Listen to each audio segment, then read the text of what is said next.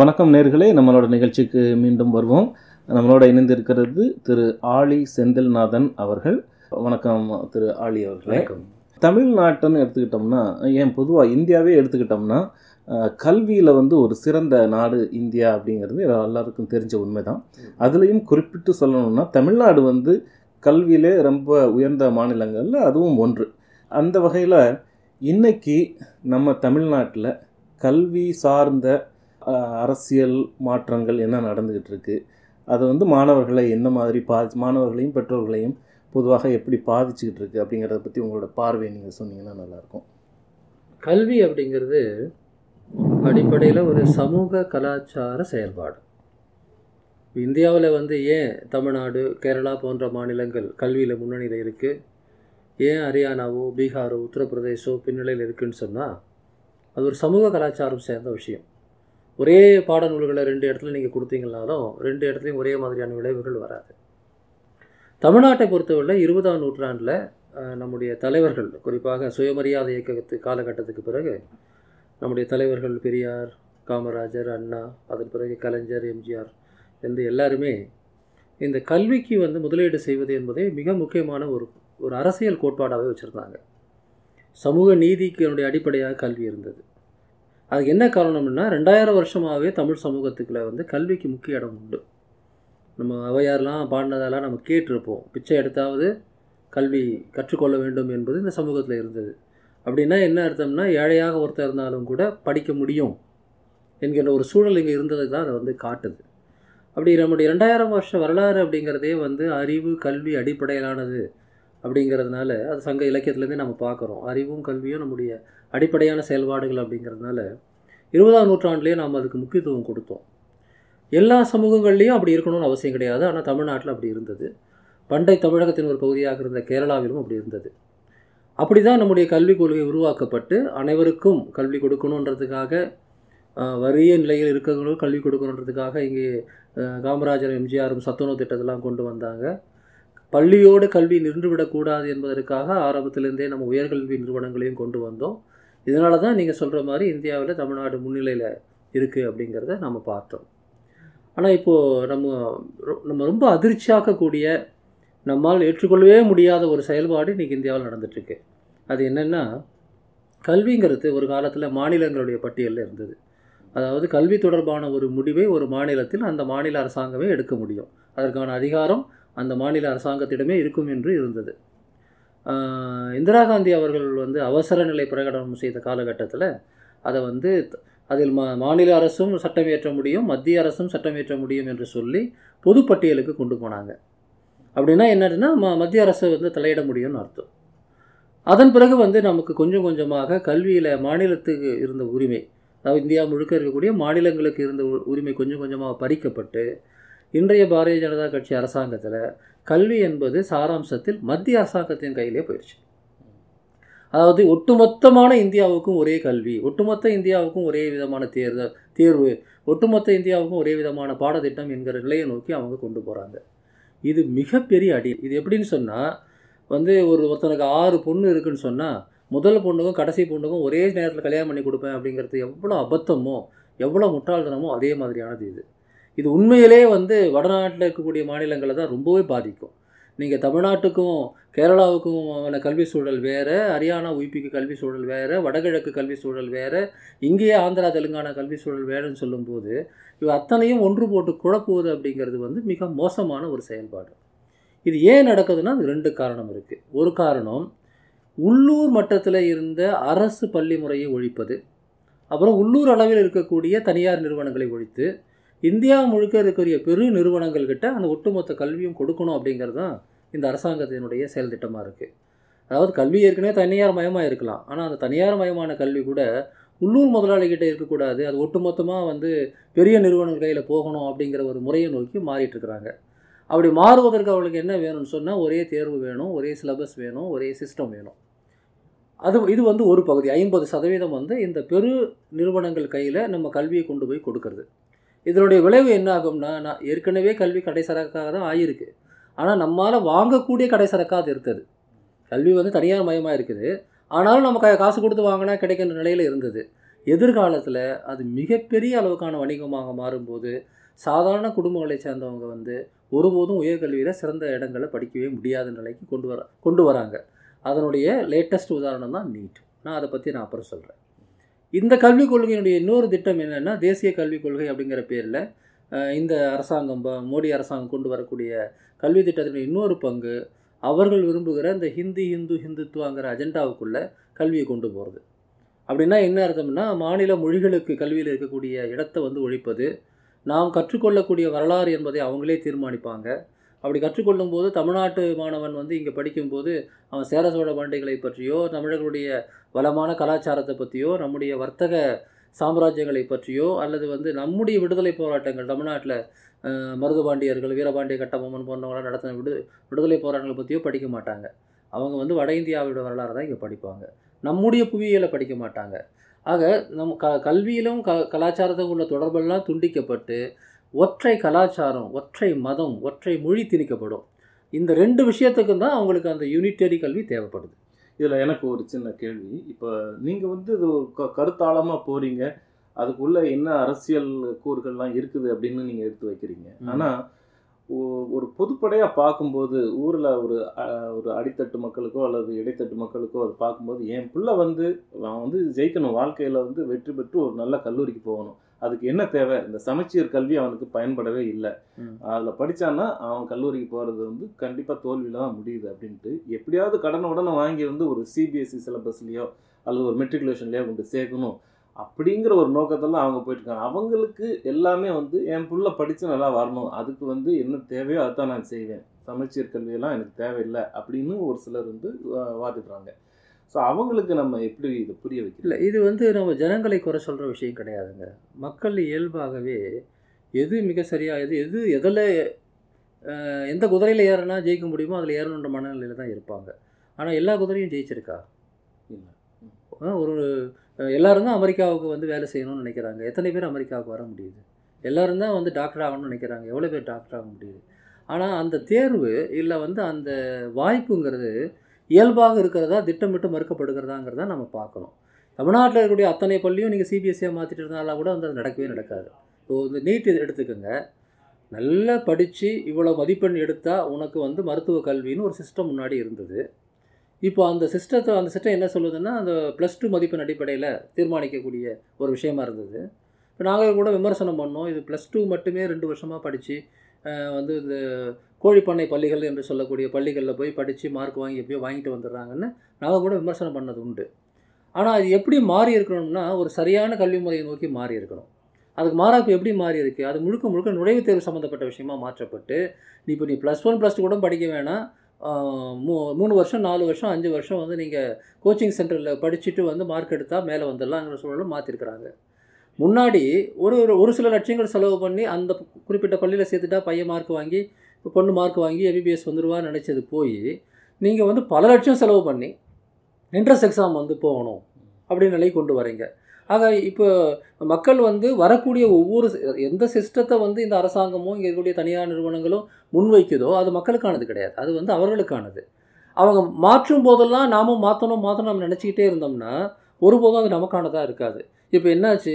நல்லா படித்து மார்க் வாங்கவனுக்கு டிகிரிங்கிறது போய் கோச்சிங் சென்டரில் சேர்றதுக்கு யார் நிறைய பணம் இருக்குதோ அவனுக்கு தான் எம்பிபிஎஸ் நாளைக்கு கிடைக்கும் என்கிற நிலையை நோக்கி கொண்டு வந்துட்டு இருக்காங்களா இல்லையா? கிராமப்புறங்கள்ல வந்து கோச்சிங் சென்டர் இருக்கிறதுக்கு வாய்ப்பு இல்லை அப்படின்னா அங்க இருக்கிறவங்க நீங்கள் நீங்கள் நீங்கள் நம்ம என்ன செய்வோம்னா அப்போ அங்கேயும் கோச்சிங் சென்டர் வச்சா அது வந்து ஓகே தான் அப்படின்னு நீங்க நினைப்பீங்க. அப்படி வர நேரத்தில் அவங்க மறுபடியும் விதியை மாற்றுவாங்க முதல்ல வந்து இந்த அளவுக்கு மதிப்பெண் எடுத்தால் சீட்டு கிடைக்கும்னு சொல்லுவாங்க. அது இயல்பானது சரியானது. இப்போ வந்து என்ன செய்கிறாங்கன்னா கோச்சிங் சென்டர் போயிட்டு ஒன்றும் இல்லை என்னுடைய மகள் வந்து ஏழாம் வகுப்பு தான் படிக்கிறா. அவள் பள்ளியிலேருந்து இப்போ வந்து ஒரு ஸ்லிப் கொடுத்து அனுப்புகிறாங்க இதை போல் செவன்த் ஸ்டாண்டர்ட்லேருந்தே நீட்டுக்கு ட்ரைனிங் கொடுக்க ஆரம்பிக்கிறோம். எப்போது பன்னெண்டாவது முடிச்சு எழுத வேண்டியதுக்கு அஞ்சு வருஷத்துக்கு முன்னாடியே ட்ரைனிங் கொடுத்து அனுப்புகிறோம் மாதம் ஃபீஸ் வந்து இவ்வளோன்னு சொல்கிறாங்க அதை கணக்கு போட்டு பார்த்தோம்னா வந்து அவள் பத்து லட்ச ரூபா செலவு பண்ணால் தான் நீட் கோ கோச்சிங்க்கு வந்து பத்து லட்ச ரூபா அவளுக்கு செலவு பண்ணணும். எந்த விதமான இதுவும் கிடையாது. எம்பிபிஎஸ் டாக்டர் அது எம்பிபிஎஸ் கோர்ஸில் சேரக்கூடியவங்க ஆயிரம் பேர். அந்த ஆயிரம் பேர் ஒரு கோடி ரூபா கொடுக்குறாங்க. அது வந்து அநியாயம் இல்லையான்னு கேட்டாங்க. இப்போ அது எக்ஸாம் எழுதுறதுக்கு வந்து ஒரு லட்சம் பேர் எழுதுறாங்க. அந்த ஒரு லட்சம் பேர் பத்து லட்ச ரூபா செலவு பண்ண வேண்டியதாக இருக்குது அப்போ எக்கானமி எப்படி மாறுது பாருங்கள் எஜுகேஷன் எக்கானமி பெரிய நிறுவனங்களுக்கான நலன்களுக்காக மட்டுமே மாற்றப்படுகிறது. ஆனால் இப்போவும் சாதாரண மக்கள் என்ன பண்ண முடியும்? எப்படியாவது அவங்களும் நீங்கள் சொல்கிற மாதிரி தான் கடவுடம் பட்டு எப்படியாவது கோச்சிங் சென்டரில் சேர்க்கணும்னு முடிவெடுப்பாங்க. அப்போ மக்களை குறை சொல்லக்கூடாது அல்லது மக்கள் மத்தியில் இருக்கக்கூடிய அந்த போக்க காரணம் காட்டி இதை நாம் வந்து காப்பாற்ற முடியாது. இது சரியானதா? இது கல்வி சார்ந்து சரியானதா? இது சாதாரண மக்கள் வந்து கடை தேரத்துக்கு வழி இருக்குதா? ஒரு ஒரு பெண்ணோ ஒரு பையனோ சாதாரண குடும்பத்தில் பிறந்து அவங்களுக்கு அறிவு இருக்கிற பட்சத்தில் கல்வி திறமை இருக்கிற பட்சத்தில் இந்த கோர்ஸை எடுக்கிறதுக்கான வழி இதில் இருக்குதான்னு பார்க்கணும். தமிழ்நாட்டில் ஏற்கனவே இருந்த சிஸ்டத்தில் வழி இருந்தது. ஒரு சாதாரண கூலி தொழிலாளியின் பிள்ளைகள் விவசாயிகளுடைய பிள்ளைகள் கிராமத்து பிள்ளைகள் வந்து மருத்துவர்களாக ஆக முடிஞ்சது. கவர்மெண்ட் ஸ்கூலில் படிச்சுட்டு தமிழ் மீடியத்தில் படித்து ப்ளஸ் ஒன் ப்ளஸ் டூ சமயத்தில் மட்டும் கொஞ்சம் சிரமம் எடுத்து கோச்சிங் சென்டர் இருந்தால் கோச்சிங் சென்டர் போய் இல்லை போகலனாலும் கூட நுழைவுத் தேர்வு இல்லாத சமயத்தில் நல்ல மதிப்பெண் எடுத்து நம்ம பேப்பரில் பார்க்குறோம் எக்ஸாம் ரிசல்ட் வர சமயத்தில் பேப்பரில் பாருங்கள் டீ கடை உரிமையாளரின் மகள் எம்பிபிஎஸ்சில் மாவட்டத்தில் ஃபஸ்ட்டு வந்தா. இந்த பக்கம் வந்து ஒரு ஒரு சாதாரண வந்து ஒரு கிராமத்தை சேர்ந்த ஒரு எஸ்சி எஸ்டி மாணவன் வந்து முதல் மதிப்பெண் எடுத்தான்ற செய்தியெல்லாம் வரும். இனிமேல் அதெல்லாம் வரவே வராதுங்க. இப்போ என்ன செய்தி வந்துட்டு போன முறை? ஒரு டாக் ரெண்டு பேரும் டாக்டர் அப்பா அம்மா ரெண்டு பேரும் டாக்டர் அவங்க பிள்ளை அவங்க ரெண்டு வருஷம் கோச்சிங் எடுத்து அவங்க பாஸ் பண்ணுறது ரெண்டு வருஷத்துக்கு முன்னாடி. ப்ளஸ் டூ பாஸ் பண்ணது ரெண்டு வருஷத்துக்கு முன்னாடி. அதன் பிறகு ரெண்டு வருஷத்துக்கு கோச்சிங் எடுத்து அவங்க வந்து இந்த முறை வந்து நீட்டில் வந்து முதல் இடத்துக்கு வந்திருக்கிறாங்க. அந்த செய்தியை தான் இப்போ நம்ம பார்க்குறோம். இது எவ்வளவு பெரிய ஒரு அயோக்கியத்தனம் எவ்வளோ பெரிய அநியாயம் நீங்கள் பாருங்கள் எல்லாரும் வரணும் தான் சொல்கிறேன் இந்த பிள்ளையும் வரணும் அந்த பிள்ளையும் வரணும் இல்லைன்னு சொல்ல வரல. ஆனால் இப்போ நிலைமை என்னென்னா அனிதா போன்ற பெண்களால் வர முடியாது.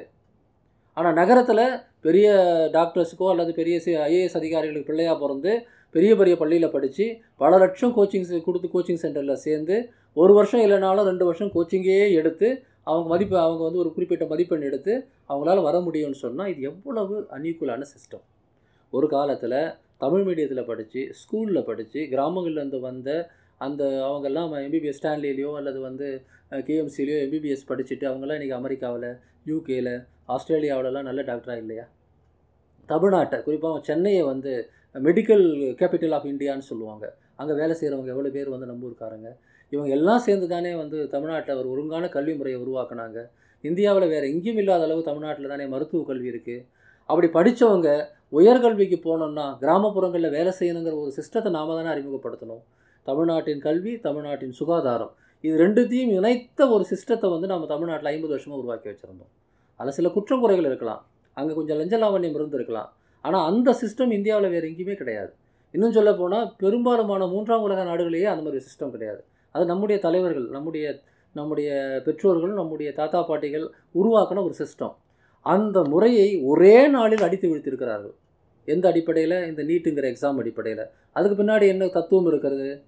ஒரே நாடு ஒரே மொழி ஒரே தேர்வு என்று ஒரே சந்தை ஒரே வரி என்று சொல்லக்கூடிய அந்த தத்துவம் தான் இருக்குது ஐம்பது சதவீதம் பெருநிறுவனங்கள் கையில் கல்வி போயிருக்கு.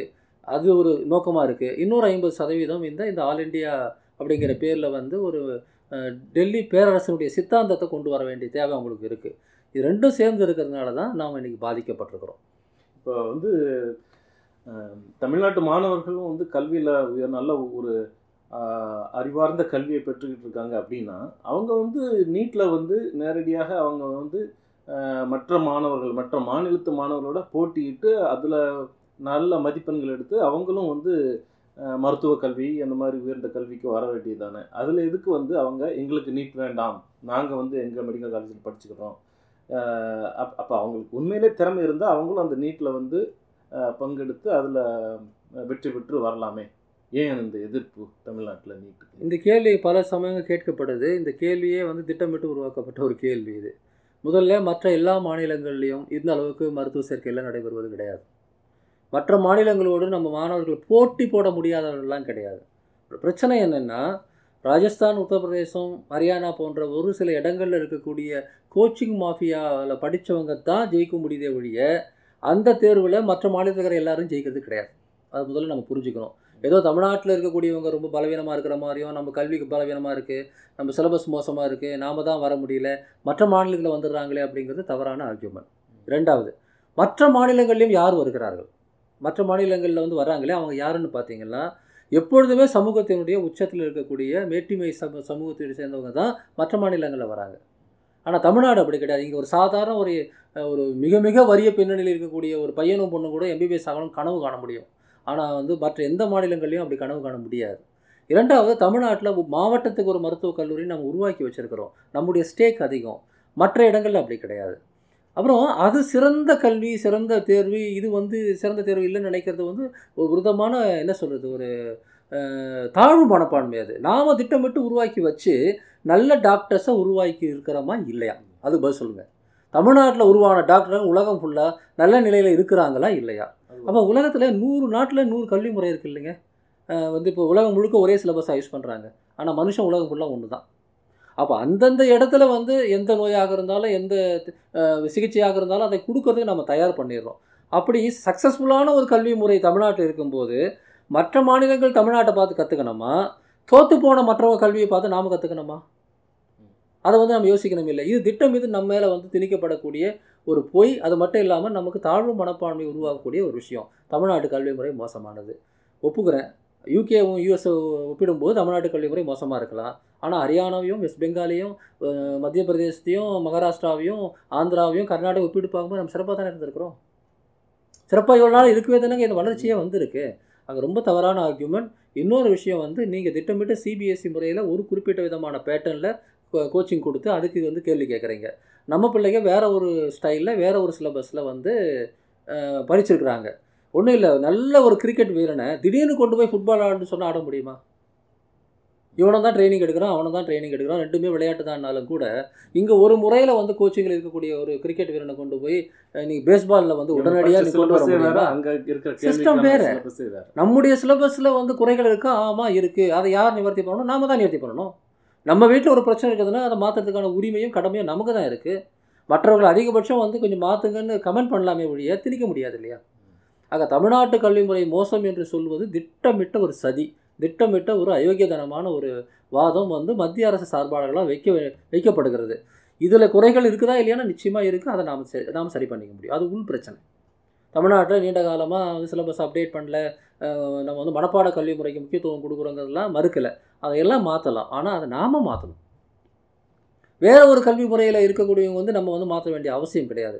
ரெண்டாவது இன்னொரு மித்து தமிழக மாணவர்களெல்லாம் கீழே போகிறாங்க மற்றவங்களெலாம் மேலே இருக்கிறாங்கன்னு கிடையாது. தமிழ்நாட்டில் வந்து எஸ்சி எஸ்டி எம்பிசி பிசி எஃப்சின்னு சொல்லிட்டு எல்லா தரப்பு மாணவர்களும் பங்கெடுக்கக்கூடிய ஒரு சோஷியல் ஈக்விட்டி உள்ள ஒரு சூழல். ஆனால் மற்ற இடங்களில் வந்து அங்கே இருக்கக்கூடிய பேக்வேர்டு அண்ட் செட்டில்கேட் பீப்புளெலாம் அந்த லிஸ்ட்லேயே இருக்க மாட்டாங்க. ஆக நீங்கள் எப்பவுமே யாருக்கு தமிழ்நாட்டு மாணவர்கள் யாரோட போட்டி போடுறாங்க தெரியுங்களா?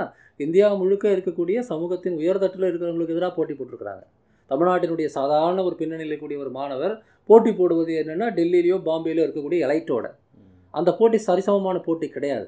ஏன்னா அவங்களுக்கு அவங்க படித்த கல்வி சூழல் அவங்களுக்கு தரப்பட்டிருக்கக்கூடிய இன்புட்ஸ் வேறு நம்ம பசங்க கிராமத்தில் சாதாரண ஸ்கூலில் படிச்சிருக்கிற நிலைமை வேறு. அப்படி இருந்தும் தான் இவங்க ஜெயிச்சிட்டு இருக்கிறாங்க. அதுவே வந்து குறையாக மாற்றப்படுகிறது. குற்றமாக மாற்றப்படுகிறது. நேர்களே நீங்கள் கேட்டுக்கொண்டிருப்பது அமெரிக்க தமிழ் வானொலி தமிழ் எங்கள் மூச்சு. நம்மோடு இப்போது கலந்து கொண்டு பேசிக் கொண்டிருப்பவர் அஹ், திரு ஆளி செந்தில்நாதன்.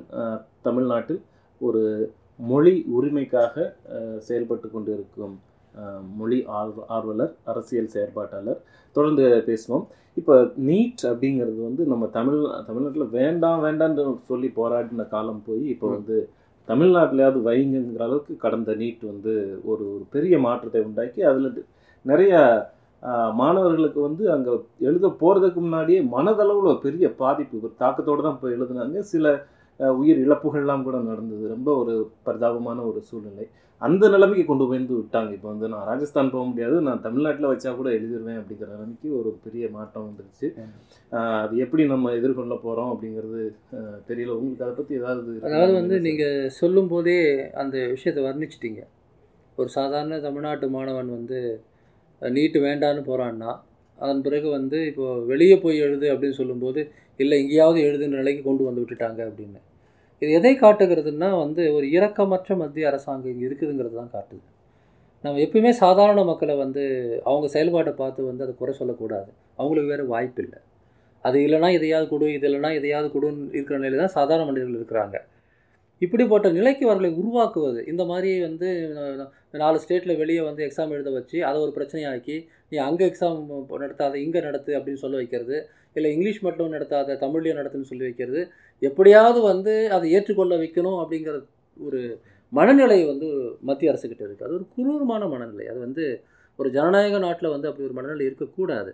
போ போகக்கூடிய பசங்களை வந்து பிட் அடிக்கக்கூடாதுன்றதுக்காக பரிசோதனை பண்ணுறேன்னு சொல்லிட்டு பண்ணக்கூடிய விஷயங்கள் சட்டையை கிழிக்கிறதுலேருந்து எதை எதையோ டெஸ்ட் பண்ணுறதுலேருந்து எல்லாமே கொடுக்கக்கூடிய மன உளைச்சல் இருக்குது பாருங்கள் அது அத்தனையுமே வந்து ஒரு மேலிருந்து கீழ் நோக்கி ஒரு சிஸ்டத்தை திணிக்கிற மனநிலை. நீ யாராக இருந்தாலும் சரி நான் சொல்கிறது தாண்டா நீ ஏற்றுக்கணும் அப்படின்னு ஒரு ஈவிரக்கம் இல்லாத மனநிலை. ஒரு சர்வாதிகாரியுடைய மனநிலை இந்த அரசு இருக்குன்னு தோணுது.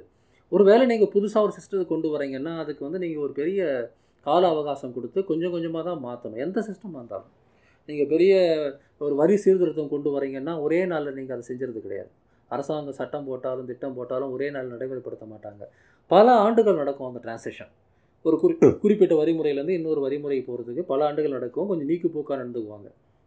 அப்போ கல்வியில் மட்டும் ஏன் இவ்வளவு இந்த வன்முறை ஏன்? இவ்வளோ அவசரம் ஏன்? எனக்கு ஒன்றும் புரியல அதுதான். ஒரு நல்லா போயிட்டுருக்கிற ஒரு சிஸ்டத்தை வந்து ஒரே நாளில் உடைச்சி எறியணுங்கிற அவசியம் உங்களுக்கு எங்கே வந்தது? ஒரு வேலையில் குறை இருந்தால் நீங்கள் மாற்ற சொல்லலாம். இல்லை ஒரு பத்து வருஷம் ஒரு டைம் லைன் கொடுத்து இந்தியா முழுக்க ஸ்டாண்டர்ட் ஒரே மாதிரி இருக்கணும்னு கூட நீங்கள் சொல்லலாம். தப்பு கிடையாது. ஸ்டாண்டர்ட் வேறு அட்மினிஸ்ட்ரேஷன் வேறு. உலகம் முழுக்க சில விஷயங்கள் சில ஸ்டாண்டர்ட் இருக்குது இல்லைங்களா? அப்படி ஒரு ஸ்டாண்டர்டை நீங்கள் சொல்லி இப்போ இந்தியாவில் வந்து எம்பிபிஎஸ் முடிச்சுட்டு வரவங்க இந்த மாதிரி ஸ்டாண்டர்டோடு இருக்கணும். இல்லை உள்ளே வரவங்க இந்த மாதிரி குறைந்தபட்ச அறிவு கொண்டவளாக இருக்கணும்னு நீங்கள் ஒரு ரெக்கமெண்டேஷன் ஒரு பரிந்துரையாக ஒரு தரநிலையை தர நிர்ணயத்தை முன் வச்சிங்கன்னா அது போதுமானது அதிகபட்சம். ஆனால் இப்போ வந்து ஏன் இவ்வளோ உக்கரமாக நடத்துகிறாங்கன்னா அதுதான் நான் சொன்ன அந்த அரசியல். ஒட்டுமொத்தமாக மருத்துவ கல்வியை வந்து பெருநிறுவனங்கள் கையில் கொண்டு போகணும். கல்வித்துறையை ஒட்டுமொத்தமாக வந்து இந்த இந்துத்துவ அஜெண்டாவுக்குள்ளே கொண்டு வரணும். அதுக்கு அவங்க செய்ய வேண்டிய வேலை மாநில கல்வித்துறையை ஒழிக்கணும்.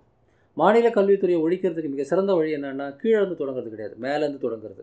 நீங்கள் எம்பிபிஎஸ்ஸு இன்ஜினியரிங் உயர்கல்வியை வந்து பிடிச்சிட்டிங்கன்னா வேறு வழி இல்லாமல் கீழே எல்லாரும் மாறி தானே ஆகணும்? இதுக்கேற்ற மாதிரி தானே மாறுவாங்க? என்ட்ரன்ஸ் எக்ஸாமுக்கு ஏற்ற மாதிரி தானே வந்து உங்களுக்கு ஹையர் ஹையர் செகண்டரி ஸ்கூல் இருக்கும். ஹையர் செகண்டரி ஸ்கூலுக்கு ஏற்ற மாதிரி தான் ஹை ஸ்கூல் இருக்கும். ஹை ஸ்கூலுக்கு ஏற்ற மாதிரி தான் ப்ரைமரி ஸ்கூல் இருக்கும்.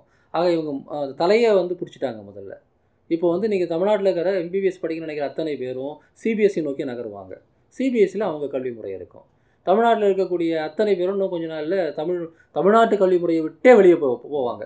போக வைக்கணுங்கிறது தான் திட்டம். அரசு பள்ளிகள் கூட மூடுறதா அத்த செய்திகள் தமிழ்நாட்டு கல்வி வாரியத்தின் அடிப்படையில் நடக்கக்கூடிய கல்வியை இன்னும் ஐந்து ஆண்டுகளில் தகர்த்தெறிந்து விடுவது என்பது தான் திட்டம். தமிழ்நாட்டுக்கு மட்டுமில்லை இந்தியா முழுக்க இதுதான் திட்டம். தமிழ்நாட்டில் கொஞ்சம் கூடுதலாக செய்வாங்க. ஏன்னா நாம் வந்து ஒரு சுயேட்சையான வெற்றிகரமான கல்வி முறையை நீண்ட நாளாக கொண்டு வந்தோம். இது வந்து மத்திய அரசாங்கத்துக்கு ஒரு சவாலாக இருக்கிறது. அதனால் எதிர்க்கிற இடத்துல தான் அடி பலமாக விழும் இல்லையா? இப்போ நீட்டை வந்து வேறு சில மாநிலங்கள் வந்து அப்படியே ஏற்றுக்கிட்டாங்க போராட்டம்லாம் நினைச்சேன். என்ன காரணம்? இல்லை முதல் விஷயம் விழிப்புணர்வு இல்லை. அது முக்கியமானது. ரெண்டாவது விஷயம் தமிழ்நாட்டுக்கான ஸ்டேக் மற்றவங்களுக்கு இல்லை. தமிழ்நாட்டில் நீங்கள் இத்தனை மாவட்டத்தில் ஒவ்வொரு மாவட்டத்துக்கும் ஒரு மருத்துவக் கல்வின்னு வச்சுருக்கிறீங்க. மற்ற இடங்கள்ல அப்படி கிடையாது. ஆக இந்த பிரச்சனை யாருக்கு வெடிக்கும்னு சொன்னால் யாருக்கிட்ட ஸ்டஃப் இருக்குதோ அவனுக்கு தான் கோவம் வரும். மற்ற இடங்களில் இருக்கக்கூடிய அந்த அப்பர் எலைட் ஆஃப் சொசைட்டி இருக்குது பார்த்தீங்களா அவங்களுக்கு வந்து என்றைக்குமே சிபிஎஸ்சி தான். அவங்க என்றைக்குமே மாநில கல்வியில் இருந்தவங்க கிடையாது. கர்நாடகாவிலையோ மகாராஷ்டிராவிலையோ ஆந்திராவிலையோ மாநில கல்விகள்லாம் வந்து இப்போ கல்வி முறை வந்து ஒப்பீட்டளவில் வந்து வளரல. அங்கே இருக்கக்கூடிய சமூகத்தின் உயர்தட்டு எல்லாம் சிபிஎஸ்சியில் ஏற்கனவே இருக்குது அந்த மாநில மக்களுடைய உண்மையான உரிமை குரலை வந்து நாம் கேட்கல அவ்வளோதான் விஷயம். ஆனால் அங்கேயும் பிரச்சனை இருக்குது அங்கே பேசுகிறாங்க ஆனால் அதை வந்து வெளியே வந்து வரல. காரணம் வந்து அங்கே வந்து ஒரு சமூக நீதி அரசியல் சூழல் இல்லை. ஆனால் தமிழ்நாட்டில் அப்படி கிடையாது. அங்கேருந்து படிச்சுட்டு வந்து நீங்கள் அமெரிக்காவில் வந்து செட்டில் ஆனாலும் நீங்கள் அதுக்காக போராடுறீங்க. இல்லைங்களா? தமிழ்நாட்டின் ஒரு பிரச்சனைக்கு வந்து நீட் பிரச்சனை வரும்போது இங்கே இருபது இடங்களில் வந்து அமெரிக்க தமிழர்கள் போராடுறாங்க. இந்த மாதிரியான அரசியல் விழிப்புணர்வு நமக்கு இருக்குது மற்ற மாநிலங்களில் அது மிக குறைவாக இருக்குது அதனால் அவங்க ஏற்றுக்கிறது தான் நம்ம நினைக்கிறோம். அவங்க ஏற்றுக்கிறாங்கிறது இந்த அடிப்படையில் தான் நான் சொல்ல வரேன். அதாவது என்னென்னா பெரிய அளவுக்கு போராட்டம் இல்லைன்னு. ஆனால் அங்கேயே இருக்கக்கூடிய சாதாரண மக்களை பொறுத்தவரையில் அந்த டேஸ்ட்டே அவங்களுக்கு தெரியாதுங்க. ஆனால் தமிழ்நாட்டில் இருக்கக்கூடிய சாதாரண மக்களுக்கு உயர்கல்வியோட டேஸ்ட் என்னன்னு தெரியும். நம்ம பிள்ளையும் டாக்டர் ஆக முடியும் நம்ம பிள்ளையும் இன்ஜினியர் ஆக முடியும் நம்ம பிள்ளை வந்து பேராசிரியர் ஆக முடியும் நம்ம பிள்ளை அமெரிக்காவுக்கு போயிட்டு வந்து கல்வித்துறையில் உயர முடியுங்கிறது சாதாரண குடும்பங்களில் கூட பேசிக்கொள்ளக்கூடிய விஷயமா இருக்கும். ஆனால் உத்தரப்பிரதேசில் மத்திய பிரதேசம்லாம் அது அவங்களுக்கு இன்னும் கனவு. எனவே அங்கெல்லாம் அவங்களுக்கு அதுக்கான ரெலவன்ஸே கிடையாது. எந்த சிஸ்டமாக இருந்தாலும் அது அவங்க தலைக்கு மேலே தான் இருக்குது அதனால் அவங்களுக்கு அந்த ரெலவன்ஸ் கிடையாது. நம்ம அடுத்து நீட் பற்றி பேசுகிறதுனால தொடர்ந்து இப்போ நீட் வந்து மருத்துவக் கல்லூரியை வந்து கையகப்படுத்துது. இதை மாதிரியான மற்ற மாற்றங்கள் வர்றதுக்கான வாய்ப்பு இருக்குதா?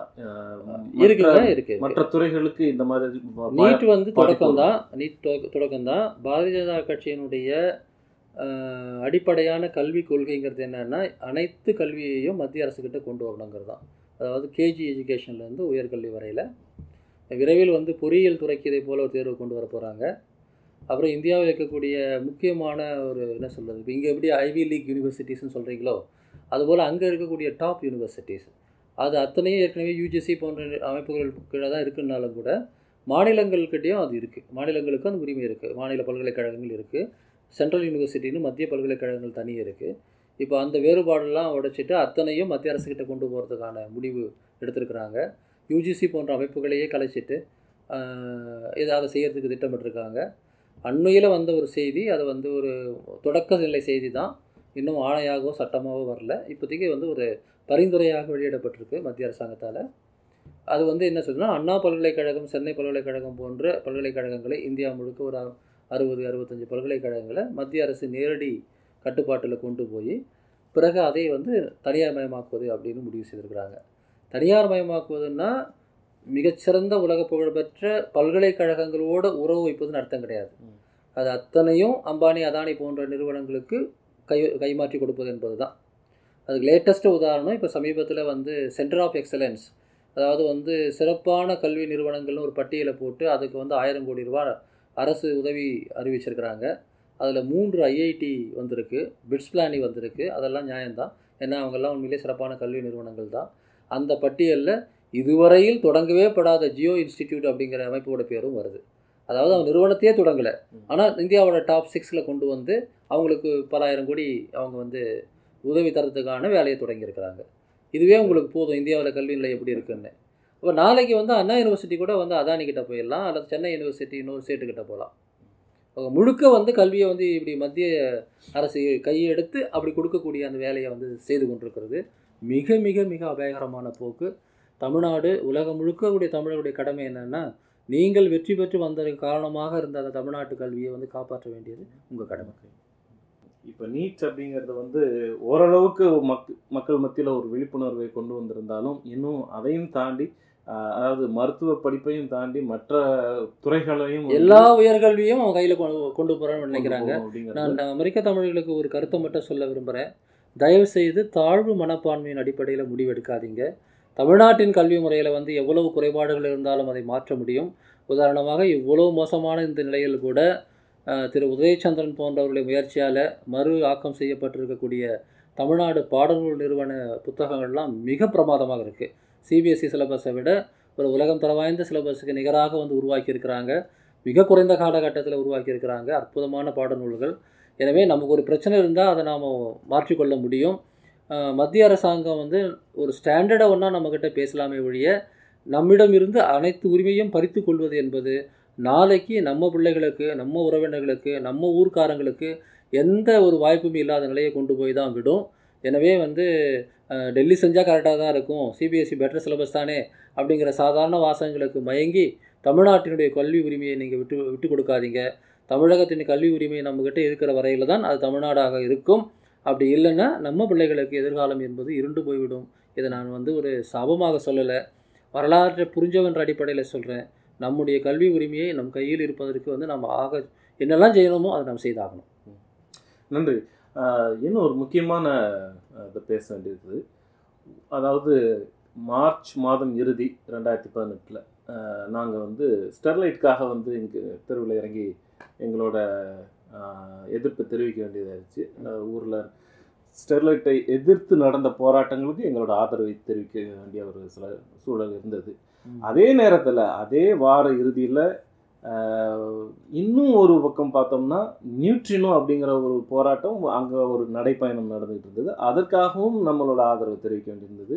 இன்னும் ஒரு பக்கம் பார்த்தோம்னா காவிரி மேனேஜ்மெண்ட் போர்டு காவிரி மேலாண்மை வாரியம் அமைக்கிறதுக்கான அந்த ஒரு போராட்டத்தையும் வந்து அதே வாரத்தில் தான் நாங்கள் செஞ்சுட்டு இருக்கிறோம். அதெல்லாம் ஒரு பக்கம் முடிஞ்சு வந்துட்டு இருக்கிற நேரத்தில் அடுத்த நீட்னால பல குழப்பங்கள் உயிரிழப்புகள் அதெல்லாம் வந்து ஸோ கிட்டத்தட்ட நம்ம வந்து எப்போ பார்த்தாலும் வந்து ஒரு போரா போராட்டம்னு சொல்ல முடியாது. ஒரு ஒரு எதிர்ப்பு சூழல்லே வச்சு நம்மளை ஓட வச்சுக்கிட்டே இருக்கிற மாதிரியான ஒரு சூழல் இருக்குது. ஒவ்வொருத்தரும் ஒவ்வொரு பக்கம் ஓடிட்டு இருக்கிறோம். நீங்கள் வந்து காவிரி மேனேஜ்மெண்ட் போர்டு ரொம்ப முக்கியம்னு சொல்லிட்டு இருக்கீங்க. நாங்கள் வந்து ஸ்டெர்லைட் முக்கியம்னு சொல்லிட்டு இருக்கோம். இன்னொருத்தங்க வந்து நியூட்ரினோ முக்கியம்னு சொல்லிட்டு இருக்காங்க. இது எல்லாத்துக்கும் வந்து நம்ம எப்படி ஒரு ஒருங்கிணைந்த ஒரு அரசியல் தீர்வுக்கோ அல்லது ஒரு ஒருங்கிணைந்த தீ தீர்வுக்கு நோக்கி எப்படி கொண்டு போகிறது அதை பற்றி கொஞ்சம் சொல்லுங்கள் நல்ல கேள்வி நீங்கள் கேட்டது. இது உங்கள் கேள்வி மட்டுமில்லை தமிழ்நாட்டில் இருக்கக்கூடிய அத்தனை பேரும் நீங்கள் அதை தான் யோசிக்கிறாங்க. முதல் விஷயம் இவ்வளோ போராட்டங்களை தமிழ் சமூகம் எதிர்கொண்டு ரொம்ப காலம் ஆச்சு. எனக்கு தெரிஞ்ச இருபதாம் நூற்றாண்டில் கூட இந்த அளவுக்கான ஒரே சமயத்தில் சைமல்டேனியஸாக பத்து போர் முனைகளில் சண்டை போடக்கூடிய ஒரு சமூகமாக தமிழ் சமூகம் இருந்துச்சான்னு எனக்கு தெரியல. இப்போ நம்ம எதிர்கொண்டிருக்கிறது ரொம்ப பெரிய சவால். ஒரு இது ஒரு ஹிஸ்டாரிக்கல் டிஃபைனிங் மூமெண்ட்னு நான் நினைக்கிறேன். இதை எப்படி நம்ம எதிர்கொள்கிறதுன்னு பார்த்தீங்கன்னா சரி நீட் ஒரு கல்வி பிரச்சனை காவேரி அது வந்து ஒரு இயற்கை வளத்தை பகிர்ந்து கொள்வது தொடர்பான பிரச்சனை ஸ்டெர்லைட் என்பது ஒரு சுற்றுச்சூழல் அல்லது தொழில் கொள்கை தொடர்பான பிரச்சனை. கெயில் அப்படிங்கிறது வந்து விவசாய விளைநிலங்கள் மீதான செயல்பாடுகள் எப்படி இருக்கணுன்றது தொடர்பான பிரச்சனை. கூடங்குளம் நியூட்ரினோ போன்றது எல்லாம் வந்து ஒரு பெரிய ப்ராஜெக்ட் கொண்டு வரும்போது அது சுற்றுச்சூழலுக்கு எதிராக இருக்கிறது நாம் நினைச்சோம்னா அதை ஏற்றுக்கிறதா இல்லை வேணாமாங்கிற உரிமை யாருக்கிட்ட இருக்குது என்பது தொடர்பான பிரச்சனை. ஜிஎஸ்டி அப்படிங்கிறது வந்து வரி வகு வருவாயை பகிர்ந்து கொள்வது தொடர்பான பிரச்சனை. ஏன்னா அதுலேயும் தமிழ்நாடு தான் எதிர்த்தது மற்றவங்கெல்லாம் எதிர்க்கலை. இப்படி ஒவ்வொரு பிரச்சனையும் கீழே பார்த்தீங்கன்னா கல்வி தொழில் நிலம் வரி வருவாய் பொருளாதாரம் சுற்றுச்சூழல் போன்ற அதிகாரங்கள் இருக்கிறது. இது ஒவ்வொன்றுத்துலேயும் யாருக்கு அதிகாரம் இருக்குதுங்கிறது தான் கேள்வி. நான் வந்து எப்படிப்பட்ட கல்வி முறையை வச்சுக்கணுங்கிறத நான் டிசைட் பண்ணேன்னா நீங்கள் டிசைட் பண்ணுறீங்களா தமிழ்நாட்டில் எந்த தொழில் வரணும் இல்லை எந்த தொழில் வரக்கூடாதுங்கிறத நான் தீர்மானிக்கிறேன்னா நீங்கள் தீர்மானிக்கிறீங்களா? தமிழ்நாட்டுக்கு வந்து நியாயமாக வரக்கூடிய காவிரி உரிமை தொடர்பாக இருபது முப்பது வருஷமாக வந்து ட்ரிபியூனல் அது இதெல்லாம் வச்சு போராடின பிறகும் நமக்கு கிடைக்காத போது நம்முடைய உரிமை குரலை வெளிப்படுத்துவதா வெளிப்படப்படுத்தாமல் இருப்பதா? இப்படி பல பிரச்சனை இருக்குது. இது எல்லாமே தனித்தனியே தோன்றினாலும் அது கீழே வந்து இது எல்லாம் ஒரே பிரச்சனை தான். அது என்ன பிரச்சனைனா தமிழ்நாட்டுக்கு உள்ள அதிகாரம். தமிழ்நாட்டுக்கு உள்ள உரிமை அதாவது கான்ஸ்டிடியூஷனல் ரைட்ஸ் அரசியல் சாசன உரிமை என்னங்கிறது தான் கேள்வி. இந்த பிரச்சனையை வந்து நாம் வந்து தன்னாட்சி கூட்டாட்சிங்கிற கோட்பாட்டில் தான் விளக்க முடியும். இந்தியாங்கிறது ஒரு கூட்டாட்சி ஒரு ஃபெடரல் சிஸ்டம் அப்படின்னு சொன்னால் அதில் இருக்கக்கூடிய உறுப்புகளாக இருக்கக்கூடிய மாநிலங்களுக்கு தன்னாட்சி இருக்கணும். இப்போ அமெரிக்காவில் அமெரிக்காவில் ஃபெடரல் கவர்மெண்ட் இருக்குது உங்களுக்கு ஸ்டேட் கவர்மெண்ட்ஸ் இருக்குது அரசியல் அதிகாரங்கள் வந்து இங்கே பிரித்து கொடுக்கப்பட்டிருக்கு இல்லையா? இதே போல் இந்தியாவில் வந்து அந்த அரசியல் அதிகாரம் பிரித்து கொடுக்கப்பட்டு ஒருத்தர் எல்லையை இன்னொருத்தர் மீறக்கூடாது. நாங்கள் என்ன நினைக்கிறோம்னா இந்தியாங்கிறது இந்தியா உருவாகிறதுக்கு முன்னாடி நாற்பத்தேழில் இல்லை சரியாக சொல்ல போனால் ஐம்பதுகளில் இது ஒரு குடியரசாக உருவாகிறதுக்கு முன்னாடி நமக்கு கொடுக்கப்பட்ட வாக்குறுதி என்ன? நேருவாலேயோ அல்லது அன்றைக்கு இருந்த தலைவர்களாலேயோ என்னென்னா இந்தியாங்கிறது ஒரு கூட்டரசாக இருக்கும். எல்லா மாநிலங்களுக்கும் அல்லது மாகாணங்களுக்கும் உரிமைகள் இருக்கும் அப்படிங்கிறது தான் நமக்கு கொடுக்கப்பட்ட வாக்குறுதி. அந்த அடிப்படையில் தான் நாம் வந்து இந்த சிஸ்டத்தை வந்து கேள்வியே கேட்காம எடுத்து எடுத்துக்கிட்டோம். ஆனால் இன்றைக்கி நான் என்ன சாப்பிடணும் என் டெக்ஸ்ட் புக்கில் என்ன வரணுங்கிறதையும் டெல்லியில் உட்காந்து தீர்மானிப்பாங்கன்னு சொன்னால் அந்த வாக்குறுதியை வந்து அவங்க கைவிட்டுட்டாங்க. அந்த வாக்குறுதி நிறைவேற்றப்படலை. அவங்க வந்து ஒரு பேரரசு போல் நடந்துக்கிறாங்கன்றது தான் பிரச்சனை. அப்போது இந்த அத்தனை சிக்கலுக்கும் அடிப்படையாக இருக்கிற சிக்கல் வந்து தன்னாட்சி உரிமைக்கான சிக்கல் தான் தமிழ்நாட்டுக்கான அட்டானமஸ் முன்னாடி திராவிட முன்னேற்ற கழகம் அறிஞர் அண்ணா தலைமையில் வந்து ஒரு காலத்தில் வந்து திராவிட நாடு கோரிக்கைக்காக போராடினாங்க பிரிவினைக்காக.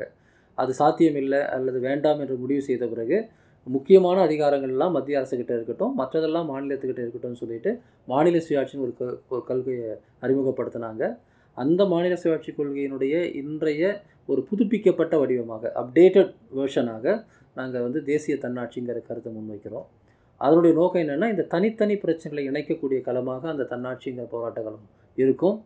இந்த தன்னாட்சிக்கு தேவையை வந்து இன்றைக்கி இந்தியா முழுக்க எல்லோருமே உணர்கிறாங்க கேரள அரசாங்கம் பேசுது மம்தா பானர்ஜி மேற்குவங்கத்தில் பேசுகிறாங்க இதற்கு முன்பு வந்து அண்மைக்கால முறையில் கர்நாடகாவில் முதல்வராக இருந்த சித்தராமையா இதை பற்றி பேசுகிறாரு இன்றைக்கி வந்து சந்திரபாபு நாயுடுவும் சந்திரசேகர் ராவும் மிக தெளிவாகவும் உறுதியாகவும் தங்களுடைய மாநிலங்களுக்கு வந்து தன்னாட்சி வேணும்னு பேசுகிறாங்க காஷ்மீரில் பஞ்சாபில் எல்லா இடங்கள்லையும் வந்து மாநிலங்களில் இது பேசுகிறாங்க சரியாக சொல்லப்போனால் இந்தி பேசாத மாநிலங்களுடைய ஒரு கூட்டு குரலாகவே இந்த தன்னாட்சி குரல் அப்படிங்கிறது இருக்குது ஒரு நாணயத்தோட ரெண்டு பக்கம் போல் கூட்டாட்சி தன்னாட்சி.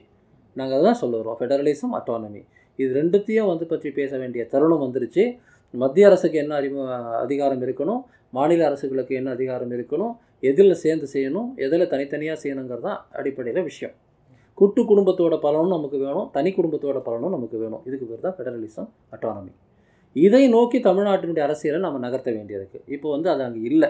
தனித்தனித்தனியாக போராடுறமே ஒழிய இதெல்லாம் தனி பிரச்சனை கிடையாது. எல்லாம் ஒரே பிரச்சனைன்னு புரிஞ்சுக்கிட்டு தமிழ்நாட்டின் தன்னாட்சிக்காக போராடுவது தான் தமிழர்கள் முன்னாடி இருக்கக்கூடிய ஒரே கடமை ஒரே சவால் ஒரே தீர்வு. மீன் மற்ற இலக்குகள் எல்லாமே வந்து ரொம்ப கற்பிதமாக இருக்கும். இது நடைமுறை சார்ந்தது. நடைமுறை ரீதியில் இது பண்ண முடியும். ஏன்னா இந்திய அரசியல் சாசனத்தில் இதுக்கு நேரடியாக இடமில்லை என்றாலும் அந்த அரசியல் சாசனத்தை மாற்றி செய்வதற்கான சூழல் வந்து இப்போ வந்திருக்கு. நமக்கு இந்தியா முழுக்க நிறைய நண்பர்களும் இருக்கிறாங்க இது செய்கிறதுக்கு அதனால நாங்கள் வந்து இது இணைந்து செயல்படணும் எல்லாம் சேர்ந்து செயல்படணும்னு சொல்றீங்க. அப்ப அதற்கான ஒரு இன்டகிரேட்டட் கேம்பெயின் அல்லது ஒரு கூட்டு முயற்சியா செ- செயல்படுறதுக்கு இப்ப இதை கேட்டுக்கிட்டு இருக்கிற நானே வந்து எப்படி வந்து இதுல என்னோட பங்களிப்பை கொடுப்பது அப்படின்னா வந்து இப்போ நாங்கள் என்ன செஞ்சுருக்கோம்னா தமிழ்நாட்டில் இருக்கக்கூடிய அனைத்து அமைப்புகள்கிட்டையும் பேசி தன்னாட்சி தமிழகம்னு ஒரு கூட்டமைப்பு உருவாக்கியிருக்கிறோம். அது தனி அமைப்பு அல்ல கூட்டமைப்பு. இதில் கிட்டத்தட்ட இருபதுக்கும் மேற்பட்ட அமைப்புகள் இப்போ உறுப்பினர்களாக இருக்கிறாங்க. இன்னும் பல அமைப்புகள் வந்து வர வாய்ப்பு அதை இருக்கு. பற்றி விவரங்கள் எங்க கிடைக்கும்? நமக்கு இணையத்துல எங்கேயாவது கிடைக்குமா?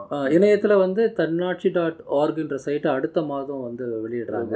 அதில் வந்து இந்த தன்னாட்சி அதாவது டிஹெச்ஏ என்என்ஏடிசிஹெச்ஐ தன்னாட்சி டாட் ஓஆர் ஆர் அதில் வந்து இந்த தன்னாட்சிங்கிறது ஒரு political platform it's not political party okay it's political platform இந்த பிளாட்ஃபார்மில் பல அமைப்புகள் வந்து பங்கு வகிக்க முடியும். தனிநபர்கள் பங்கு வகிக்க முடியும். உங்களால் முடிந்த விஷயங்களை அதில் நீங்கள் செய்ய முடியும். உதவி மட்டும் கிடையாது பங்களிப்பும் கூட. உதாரணமாக தமிழ்நாட்டுடைய தொழில் கொள்கை எப்படி இருக்கணும்? தமிழ்நாட்டுடைய சுற்றுச்சூழல் கொள்கை எப்படி இருக்கணும்? தமிழ்நாட்டுக்கும் அமெரிக்காவும் இடையில உறவு எப்படி இருக்கணும்? எதை வேணாலும் நீங்கள் ஒரு ஒரு டிராஃப்ட் அதுல கொடுக்கலாம். நீங்கள் கொடுக்கலாம். அதில் வந்து விவாதங்கள் நடத்தலாம். அது வந்து தான் நாங்கள் அடுத்த நிலை கொண்டு போவோம். வர ரெண்டாயிரத்தி முக்கியமாக நான் சொல்ல விரும்புறது ரெண்டாயிரத்தி பத்தொம்போது நாடாளுமன்ற தேர்தலில் தமிழ்நாட்டில் இருக்கக்கூடிய பங்கெடுக்கக்கூடிய எந்த கட்சியாக இருந்தாலும் அவர்கள் வந்து தன்னாட்சி என்கிற இந்த கோரிக்கையை முன்னிலைப்படுத்த வேண்டும் என்பது தான் எங்களுடைய திட்டம். நாங்கள் போய் எலெக்ஷனில் இப்போ நிற்கலை எந்த கட்சி இருந்தாலும் அவங்களுடைய அடிப்படை முழக்கமாக இந்த தன்னாட்சி இருக்கணும். அதை ஏற்றுக்கொள்ளாத கட்சிகளை நிராகரியுங்கள் மக்களை கேட்டுக்க போகிறோம். தமிழ்நாட்டுக்கு தன்னாட்சியை பற்றி அதிமுக பேசினாலும் சரி அதிமுக பேசினாலும் சரி விடுதலை சிறுத்தைகள் பாமக அல்லது வைகோ யார் வேணாலும் பேசினாலும் சரி அவங்க பேசுகிறாங்களாங்கிறத உத்தரவாதப்படுத்தணும். நீங்கள் வந்து எங்கள் கோரிக்கை மக்களுடைய கோரிக்கை தன்னாட்சி. அதை ஏற்றுக்கொள்கிறீர்களா? ஏற்றுக்கொண்டால் அதை வந்து நீங்கள் பேசணும். அதுக்காக நீங்கள் செயல்படணும். இப்போ ஏதோ ஒரு கட்சி வந்து நான் தன்னாட்சியெலாம் ஏற்றுக்க மாட்டேன்னு சொன்னால் நாங்கள் நிராகரிங்கன்னு சொல்லுவோம். அது வந்து கட்சி தலைமை அளவுல ஒரு பக்கம் நீங்க வந்து கட்சி தலைமை மக்கள் கட்சி தலைமை அளவில் போடல ஒவ்வொரு தொகுதி அதுதான் சொல்றேன். கட்சியோட தலைமை கிட்ட சொல்ற விஷயம் இல்லை. ஒவ்வொரு தொகுதியிலும் பிரச்சாரம் செய்ய போறோம். ஒவ்வொரு வேட்பாளர்கிட்டையும் நாங்க வந்து சில படிவங்களை கொடுத்து இதுக்கு நீ கையெழுத்து போடுன்னு நாங்கள் கேட்க போறோம். இது வந்து நீ எந்த கட்சினா இரு. ம். ஆனா உங்களை நான் என்டார்ஸ் பண்ணணும்னு சொன்னா நீ வந்து இதை ஏற்றுக்கணும். மக்களே அவங்களுக்கு பிடிச்சவங்களுக்கு வாக்களிக்கட்டும். ஆனா தன்னாட்சி கோரிக்கை எதிராக இருக்கிற யாருக்கும் வாக்களிக்கூடாது. தன்னாட்சி கோரிக்கையை ஏதோ ஒரு விதத்தில் ஏற்றுக்கொள்பவர்களுக்கு எதிராக ஆதரவாக அவங்க வாக்களிக்கட்டும். அதில் யார் சிறந்தவங்கன்றது வந்து ஒரு ஒரு வருஷ பிரச்சனை கிடையாது. அது நீண்ட நாள் பிரச்சனை. இந்த கட்சிகளே பொய்யாக தன்னாட்சிக்கு வந்து வாக்கு ஆதரவு சொல்லிவிட்டு நாளைக்கு பின்னாடி திரும்பியும் போகலாம். அது பரவாயில்ல. இப்போ மக்கள் மத்தியில் வந்து குறைந்தபட்ச டிமாண்டாக இதை கொண்டு போகணும். வருகின்ற தேர்தலில் வந்து தன்னாட்சி தமிழகத்தின் பிரதான செயல்பாடாக என்ன இருக்கும்னா தன்னாட்சிங்கிற கோரிக்கையை மக்கள் மத்தியில் கொண்டு சென்று தமிழராகிய நாம் ஒரு தேசிய இனம் நமக்கு சுயநிர்ணய உரிமை இருக்கிறது தன்னாட்சிங்கிறது நம்முடைய கூட்டு குரல் நாம் வந்து பிரிவினையை பேசலை இந்திய சிஸ்டமே வந்து ஒரு ஃபெடரல் சிஸ்டமாக இருக்கணும். எப்படி ஐரோப்பிய யூனியனும் அதில் வந்து நாடுகளும் இருக்கிறதோ அதுபோல் இந்திய யூனியனும் அதுக்குள்ள மாநிலங்களும் இருக்கணும். யுனைடெட் ஸ்டேட்ஸ் ஆஃப் அமெரிக்கா போல் யுனைடெட் ஸ்டேட்ஸ் ஆஃப் இந்தியாவாக அது இருக்கணும். இதுதான் நாங்கள் சொல்ல போகிறோம் வேறு எதுவுமே கிடையாது. மக்களுடைய கூட்டுக்குரலாக அது இருக்கும். நல்ல நல்ல ஒரு செயல் திட்டம் அது நிறைவேறட்டும். அது பற்றிய மேலும் விவரங்கள் கிடைச்சது அப்படின்னா பகிர்ந்து கொள்ளுங்க நிச்சயமாக நான் நாங்கள் தொடர்ச்சியாக உங்களுக்கு தெரிவிக்கிறோம். நீங்கள் அமெரிக்க தமிழர்களுக்கு அதை சொல்லுங்கள் கண்டிப்பா. உலக எதிர் வரக்கூடிய தேர்தலில் அமெரிக்க தமிழர்களுடைய பங்கு நிச்சயமாக இருக்கணும்னு நாங்கள் விரும்புகிறோம். ஏன்னா நீங்கள் இங்கே பல அனுபவங்கள் உங்களுக்கு கிடைச்சிருக்கு.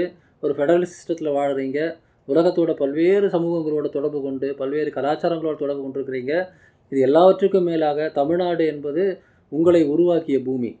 நீங்கள் அந்த தமிழ்நாட்டினுடைய விளைச்சல் தான். அதனுடைய ப்ரொடக்ஷன் எனவே தமிழ்நாட்டுக்கு நீங்கள் செய்ய வேண்டியது உங்கள் கடமை. அது மட்டும் இல்லாமல் உலகத் தமிழர்கள் வந்து உலகம் முழுக்க எல்லா இடங்களிலும் இருக்கக்கூடிய தமிழர்கள் வந்து இன்றைக்கி தமிழ்நாட்டை ரொம்ப கவலையாக பார்த்துட்ருக்குறாங்க அந்த கவலைங்கிறது வந்து வெறும் அச்சமாக மாறாமல் அது ஒரு ப்ரொடக்டிவாக ஒரு ஆக்கப்பூர்வமாக மாறணும். அதுக்கு வந்து வரக்கூடிய தேர்தலில் வந்து நீங்கள் நிச்சயமாக பங்களிக்கணும். பங்களிக்கணும்னு நான் சொல்லும்போது நீங்கள் அங்கே வந்து ஓட்டு போடணுன்றது மட்டும் நான் சொல்லலை. உங்கள் உறவினர்களுக்கு நண்பர்களுக்கும் கூட இந்த கோரிக்கைகளில் வந்து எந்த கட்சி ஏற்றுக்குதோ அவங்களுக்கு வாக்களிங்கன்னு சொல்லுங்கள் இதை பரப்புவதற்கு உங்களால் முடிஞ்ச அளவுக்கு உதவிகள் வந்து நீங்கள் செய்யணும். இங்கே இருக்கிற இளைஞர்களால் அது முடியும் நான் உறுதியாக நம்புகிறேன் கண்டிப்பாக அதுக்கு இளைஞர்கள் முன் வருவார்கள். நாங்களும் வந்து புலம்பெயர்ந்த உலக தமிழர்கள் அனைவருமே வந்து அதுக்கு உறுதுணையாக இருப்போம். நேர்களை நீங்கள் கேட்டுக்கொண்டிருப்பது அமெரிக்க தமிழ் வானொலி தமிழ் எங்கள் மூச்சு. நம்மளோடு இன்னைக்கு பேசிகிட்டு இருக்கிற சிறப்பு விருந்தினர் திரு ஆழி செந்தில்நாதன் அவர்கள். திரு ஆழி நம்ம நீங்கள் நிறைய புத்தகங்கள்லாம் எழுதியிருக்கிறீங்க. அதில் வந்து மாணவர்கள் இளைஞர்கள் அல்லது இந்த மாதிரியான ஒரு சமூக மாற்றத்திற்காக போராடிட்டு இருக்கவங்க நினச்சிட்டு இருக்கிறவங்க படிக்க வேண்டிய புத்தகங்கள் அப்படின்னு நீங்கள் என்ன சொல்லுங்க நான் ஒரு எழுத்தாளர் அதே சமயத்தில் பதிப்பாளரும் கூட நூற்றுக்கும் மேற்பட்ட புத்தகங்களை என்னுடைய ஆழி பதிப்பகம். வெளியிட்டிருக்கு. நான் எழுதின புத்தகங்கள் குறைவு தான் இனிமேல் தான் நிறைய எழுதணும். என்னுடைய ஆனால் என்னுடைய முதல் நூல் வந்து அமெரிக்க தமிழர்களுக்கு வியப்பாக கூட இருக்கலாம். என்னுடைய முதல் நூல் வந்து பராக் ஒபாமா பற்றியது. தேர்தல் நடக்கும்போது எழுதி தேர்தல் முடிவு வெளியான நாள் அன்று சென்னையில் ரிலீஸ் பண்ணப்பட்ட புத்தகம். அந்த அளவுக்கு நாங்கள் நம்பிக்கையாக இருப்போம் இருந்தோம் அவர் ஜெயிச்சிருவார் அப்படின்ட்டு. அதுதான் என்னுடைய முதல் நூல் அவருடைய வாழ்க்கை வரலாறு. அது முக்கியமாக அமெரிக்க தேர்தல் முறையை பற்றிய ஒரு இன்ட்ரோடக்ஷன் அதில் வந்து இருந்தது. அதான் அந்த- புத்தகத்தோட முக்கியம். நீங்கள் எப்படி வந்து நீங்கள் உங்களுடைய தலைவர்களை தேர்ந்தெடுக்கிறீங்க? பிரைமரிஸ்லேருந்து ஒரு இங்கே காங்கிரஸ் செனட் சிஸ்டம் எல்லாத்தையும் பற்றி ஒரு இன்ட்ரோடக்ஷன் கொடுத்துருப்போம். அப்புறம் ஒபாமாவுடைய வெளியுறவு கொள்கை ஒபாமாவுடைய கோட்பாடுகள் அப்புறம் அவருடைய பர்சனல் லைஃப் எல்லாமே கலந்த ஒரு நூல் அது. அப்புறம் என்னுடைய இரண்டாவது நூல் வந்து சீனாவை பற்றிய ஒரு நூல். அது மிகப்பெரிய வரவேற்பு பெற்ற நூல். புத்தகத்தின் அளவு கூட பெருசு தான் ஐநூறுக்கும் மேற்பட்ட பக்கங்களில் டிராகன் என்ற தலைப்பில் வந்தது. டிராகன் அப்படிங்கிற நூல் வந்து சீனாவினுடைய வளர்ச்சி சீனாவுடைய வரலாறு. ஓகே. ஆதி காலத்திலேருந்து ரெண்டாயிரத்தி எட்டு வரையில் சீனாவினுடைய வரலாறை அது வந்து படம் பிடிச்சு கா காண்பித்தது. அதை நான் எழுதுறதுக்கு முக்கியமான காரணம் ஆயிரத்தி தொள்ளாயிரத்தி எழுபத்தி எட்டு தொடங்கி டெங் ஷோவிங் ஆட்சிக்கு வந்த காலத்தில் சீனா எப்படி வந்து ஒரு மிகப்பெரிய உலக பொருளாதார மையமாக மாறுச்சு அப்படிங்கிற வரலாறு நான் தெரிஞ்சுக்கணும்னு விரும்பினேன் அதைத்தான் அந்த நூலில் ஒரு ஒரு பகுதி மூன்றில் ஒரு பகுதி வந்து அதனுடைய அசுர வளர்ச்சி தான். சீனா எப்படி ஒரு மூன்றாம் உலக நாடாக இருந்து இன்றைக்கி வந்து அமெரிக்காவுக்கு சவால் விடக்கூடிய ஒரு நாடாக மாறி இருக்கிறது. என்ன உத்திகள் அடிப்படையில் அதை செய்தாங்க? டெங் ஷோவிங் போன்ற தலைவர்களுடைய வியூகம் என்ன? அவங்களுடைய பார்வை என்ன? திட்டங்கள் என்ன? இதெல்லாம் வந்து விரிவாக அந்த நூலில் நான் எழுதியிருந்தேன். அது நல்ல வரவேற்பு பெற்ற ஒரு நூல் டிராகன் அப்படிங்கிறது. அதன் பிறகு சமீபத்தில் நான் எழுதிய அரசியல் கட்டுரைகளை வந்து சிறு நூல்களாக தொகுத்துட்ருக்கிறேன் இரண்டு மூன்று புத்தகங்கள் வந்திருக்கு. அமெரிக்காவை பற்றியும் கூட வந்து ஒரு நூல் எழுதணும்னு எனக்கு ஒரு எண்ணம். குறிப்பாக வந்து அமெரிக்காவுடைய ஃபெடரல் சிஸ்டம் பற்றி எழுதணும். இங்கே மத்திய மாநில உறவுகள் எப்படி இருக்குது அப்படின்னு. எல்லாவற்றுக்கும் மேலாக வந்து உலகத்தில் நாடுகளுக்கான உரிமை தேசிய இனங்களுக்கான உரிமைங்கிறது தொடங்கின ஒரு புள்ளி ஆயிரத்தி எழுநூற்றி எழுபத்தி ஆறில் அமெரிக்க சுதந்திரத்தை அன்றைக்கி தான் நடந்தது. இவர்கள் தான் வந்து பிரிட்டனிடமிருந்து விடுதலை பெறுவதற்காக சில கோட்பாடுகளை முன் வச்சாங்க. வாஷிங்டன் போன்றவர்கள். ரைட் ஆஃப் ரெசிஸ்டன்ஸ்னு அதை சொல்லுவாங்க. எதிர்ப்பு எதிர்ப்பதற்கான உரிமை. என்னுடைய அரசு தவறு செய்வோமானால் அதை எதிர்ப்பதற்கு எனக்கு உரிமை இருக்கிறது. அப்படிங்கிற ஒரு கருத்து ஐரோப்பாவில் வர்றதுக்கு முன்னாடியே இங்கே தான் வந்தது. ஆயிரத்தி எழுநூற்றி எழுபத்தி ஒன்பது எழுபத்தி ஆறுன்னு நினைக்கிறேன். அப்போ இவங்க இந்த டிக்ளரேஷன் ஆஃப் இண்டிபெண்டன்ஸில் அந்த அடிப்படையில் தான் வந்து தங்களுடைய கருத்துக்களை முன் வச்சுருந்தாங்க. அதுதான் பிற்காலத்தை வந்து தேசங்களுக்கான சுயநிர்ணய உரிமையெல்லாம் உருவாக்குறதுக்கு ஒரு ஆதி புள்ளியாக இருந்தது. அந்த வரலாறுலாம் படிச்சிட்டு இருக்கிறேன். அதையெல்லாம் எழுதணும் அப்படிங்கிறது என்னுடைய ஒரு திட்டம். அது- தவிர வேறு சில புத்தகங்கள் இவங்கெல்லாம் மாணவர்கள் படிக்க வேண்டிய இளைஞர்கள் படிக்க மாணவர்கள் வந்து படிக்க வேண்டியது வந்து இப்போ நான் இந்த ஆசிரியர்கள்னு சொல்லலை தலைப்புகளை மட்டும் சொல்கிறேன் அதாவது கான்செப்ட் மட்டும் சொல்கிறேன் மாணவர்கள் முக்கியமாக படிக்க வேண்டியது வந்து தமிழ்நாட்டினுடைய வரலாறு தொடர்பான எந்த புத்தகமாக இருந்தாலும் படிக்கணும். ஏன்னா ஆர்வத்தை பொறுத்து படிக்கலாம். பழைய வரலாறாக இருக்கலாம் நவீன வரலாறாக இருக்கலாம் இடைக்காலகட்ட வரலாறாக இருக்கலாம். அதில் குறிப்பாக பிற்கால சோழர்கள் வரலாறு படித்தோம்னா ஆயிரம் வருஷத்துக்கு முன்னாடி தமிழர்களாகிய நாம் உலகத்தில் எந்த இடத்துல இருந்தோம். நம்முடைய அதிகாரம் எங்கே இருந்தது? நம்ம நம்ம எவ்வளோ மரியாதைக்குரிய ஒரு சமூகமாக இருந்தோம்? கிழக்கே சீனாவிலேருந்து மேற்கே ரோமாபுரி வரையில் அவங்க அத்தனை பேரும் எப்படி நம்மளை வந்து மிகப்பெரிய நிலையில் வச்சு பார்த்தாங்க? இன்றைக்கி எங்கே அதில் காலத்தில் விழுந்துட்டு இருக்கிறோம் அப்படிங்கிறத புரிஞ்சுக்கிறதுக்கு வந்து. தமிழர்களுடைய இடைக்கால அர- அரசியலையும் குறிப்பாக வர்த்தக வரலாறு இதை படிக்கணும். இரண்டாவது வந்து ஒவ்வொரு தமிழனும் நிச்சயமாக படிக்க வேண்டியது சங்க இலக்கியமும் சிலப்பதிகாரமும் திருக்குறளும். இது பல வடிவங்கள் இப்போ வந்திருக்கு. குறையே சொல்ல முடியாது. புத்தகம் கிடைக்கலன்னா நீங்கள் சொல்லவே முடியாது. பலவிதமான வடிவங்களில் நவீன வடிவங்களில் இந்த மூன்று இலக்கியங்களும் கிடைக்குது. சங்க இலக்கியம் திருக்குறள் சிலப்பதிகாரம். இது வந்து நான் என்ன சொல்கிறேன்னா டீனேஜில் இருக்கக்கூடியவங்க எப்படியாவது இதில் ஒரு சில பகுதிகளை பட்ச படித்தா போதும். மொத்தத்தையும் படிக்கிறதுங்கிறது ஆகிற கதை கிடையாது. அந்த டீனேஜுக்கே உரிய மனநிலையில் வந்து நீங்கள் ஒரு சங்க இலக்கியத்தை ஒரு அகப்பாடலை ஒரு காதல் பாடலை படிக்கிறதுங்கிறது அதுவுமே கூட ரெண்டாயிரம் வருஷத்துக்கு முன்னாடி நாம் எப்படிப்பட்ட ஒரு சிறந்த நாகரிகத்தை கொண்டிருந்தோம் அப்படிங்கிறத வந்து காட்டும். ஆக இந்த ரெண்டு நூல்களும் வந்து அடிப்படையில் தமிழக வரலாறு தொடர்பான நூல்கள் அப்புறம் நம்முடைய லிட்ரேச்சர் இது வந்து இருக்கணும். அதுக்கப்புறம் நம்ம பிள்ளைகளுக்கு வந்து குறிப்பாக மாடர்ன் லிட்ரேச்சரை வந்து அறிமுகப்படுத்தணும். இன்றைய தமிழ்நாட்டில் ஒரு நூறு வருஷத்தில் வந்த பல கதைகள் கவிதைகள் இதெல்லாம் வந்து இருக்குது அதை வந்து அறிமுகப்படுத்தலாம். பொன்னியின் செல்வன் மாதிரியான ப புத்தகங்களையும் படிக்கலாம். ஹாரி பாட்டர் மட்டும்தான் இல்லை. மற்றபடி ஆர்வம் இருக்கிறவங்க சாண்டில்யன் படிக்கட்டும் அல்லது வந்து கல்கி படிக்கட்டும் எல்லாமே வந்து படிக்கட்டும். இதெல்லாம் சாத்தியம்தான். அது எல்லாற்றையும் விட உலக இலக்கியத்தில் இன்றைய தமிழ் எழுத்தாளர்கள் நவீன தமிழ் எழுத்தாளர்கள் வந்து மிக சிறப்பாக எழுதிட்டுருக்கிறாங்க.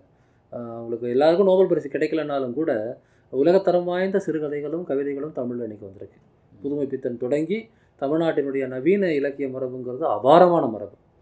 அபாரமான மரபு. இன்றைக்கி இன்னைக்கு வந்து அது ஒரு சாதனைன்னு நான் சொல்லுவேன். இருபத்தி ஓ- இருபதாம் நூற்றாண்டு தமிழ்நாட்டினுடைய முக்கியமான விஷயங்களில் ஒன்று என்னென்னா we produce some of the best literature இந்த சந்தேகமே கிடையாது.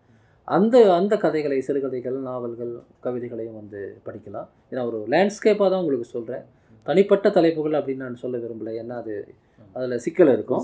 விடுபட்டுரும். ஆமாம் அதனால் வந்து சங்க இலக்கியம் இடைக்கால அப்புறம் தமிழர்களுடைய வரலாறு திருக்குறள் சிலப்பதிகாரம் மாடர்ன் லிட்ரேச்சர் அப்புறம் வந்து மாடர்ன் பாப்புலர் லிட்ரேச்சரும் கூட. சொல்கிற மாதிரி இல்லை கல்கி ம். சான்றிதழ்லாம் சொல்கிறீங்களா இந்த மாதிரியான லிட்ரேச்சர் அதெல்லாம் நீங்கள் படிக்கும்போது உங்களுக்கு ஒரு நல்ல வாசிப்பு அனுபவம் கிடைக்கும். தமிழர்களுடைய பெருமை என்ன என்னன்னு தெரியும். நம்முடைய சாதனைகள் தெரியும். ஏன்னா இன்னி- இன்னைக்கு நீங்கள் அமெரிக்காவில் இருக்கலாம் அதோட தொடர்பு இல்லைன்னு நீங்கள் நினைக்கலாம். ஆனால் வெற்றிகரமான எந்த சமூகமும் தன்னுடைய கலாச்சாரத்தில் மேலே தான் நிற்க முடியும். அதை நீங்கள் யூதர்கிட்டேருந்து கற்றுக்க முடியும். ஆர்மீனியர்கிட்டேருந்து கற்றுக்க முடியும். சீனர்களிடமிருந்து கற்றுக்க முடியும். அரேபியர்களிடமிருந்து கற்றுக்க முடியும். தமிழர்களாகிய நாம் இதெல்லாம் யோசித்து பார்க்கணும். ஏன்னா அவங்களைப் போலவே ஒரு மூத்த குடி நாமும். அரேபியர்களைப் போல சீனர்களைப் போல யூதர்களைப் போல. ஆர்மீனியர்களைப் போல நாம் ஒரு மூத்த குடி. அவங்கெல்லாம் அவங்க கலாச்சாரத்து மேலே நிற்கிறதுனால தான் இன்றைக்கி அவங்க வெற்றி பெறுகிறார்கள். நாமும் நம்முடைய கலாச்சாரத்து மேலே நின்னா தான் வெற்றி பெற முடியும். திருசொங்கு சொர்க்கத்தில் வாழ முடியாது. தமிழனாகவும் இல்லாமல் அமெரிக்கனாகவும் இல்லாமலாம் இருக்க முடியாது. தமிழ் அமெரிக்கனாக நீங்கள் இருக்கணும்னு நினச்சிங்களா? முதல்ல தமிழனாக இருக்கணும். அப்புறம் தான் தமிழ் அமெரிக்கனாக மாற முடியும். இது ரொம்ப முக்கியமான ஒரு விஷயம் நான் பார்க்குறேன். ரொம்ப நன்றி. ஒரு ஒரு பெரிய ப்ராட் வைட் ஸ்பெக்ட்ரம் நீங்கள் வந்து தமிழல் தமிழக அரசியல் உலக அரசியல் இந்திய அரசியல் அப்படின்னு ஆரம்பித்து சமூகம் அதை எடுத்து கல்வி அதை எடுத்து இப்போ இலக்கியம் நிறையா பேசியிருக்கிறோம். உங்ககிட்ட நிறையா பேசுகிறதுக்கு இன்னும் இருக்குது. நேர்களே நம்ம வந்து இன்னும் இது போன்ற ஒரு சிறப்பு நிகழ்ச்சியில் நம்ம அடுத்து பேசுமாறு இந்த நிகழ்ச்சியிலிருந்து நம்ம இப்போதைக்கு விடைபெறுவோம். நன்றி திரு நன்றி. ரொம்ப நன்றிங்க. நான் அமெரிக்க தமிழ் வானொலி மூலமாக இங்கே இருக்கக்கூடிய தமிழர்களை சென்றடைய வச்சிங்க. அதுக்கான அவங்களுக்கு நன்றி சொல்ல விரும்புகிறேன் தொடர்ச்சியாக உரையாட விரும்புகிறேன் அந்த தொடர்- மக்களோடவும் உங்கள். மூலமாக வாய்ப்பு கிடைக்கும் போது உரையாடணும்னு நான் நினைக்கிறேன். ஏன்னா உங்களுடன் உரையாடல்னு சொல்லும்போது நான் பேசி நீங்கள் கேட்கறது மட்டும் சொல்லலை. நீங்கள் பேசுகிறதையும் நான் கேட்கணுன்றதையும் சேர்த்து சொல்கிறேன் தொடர்ந்து உரையாடுவோம். தொடர்ந்து செயல்படுவோம். நன்றி. நன்றி. வணக்கம்.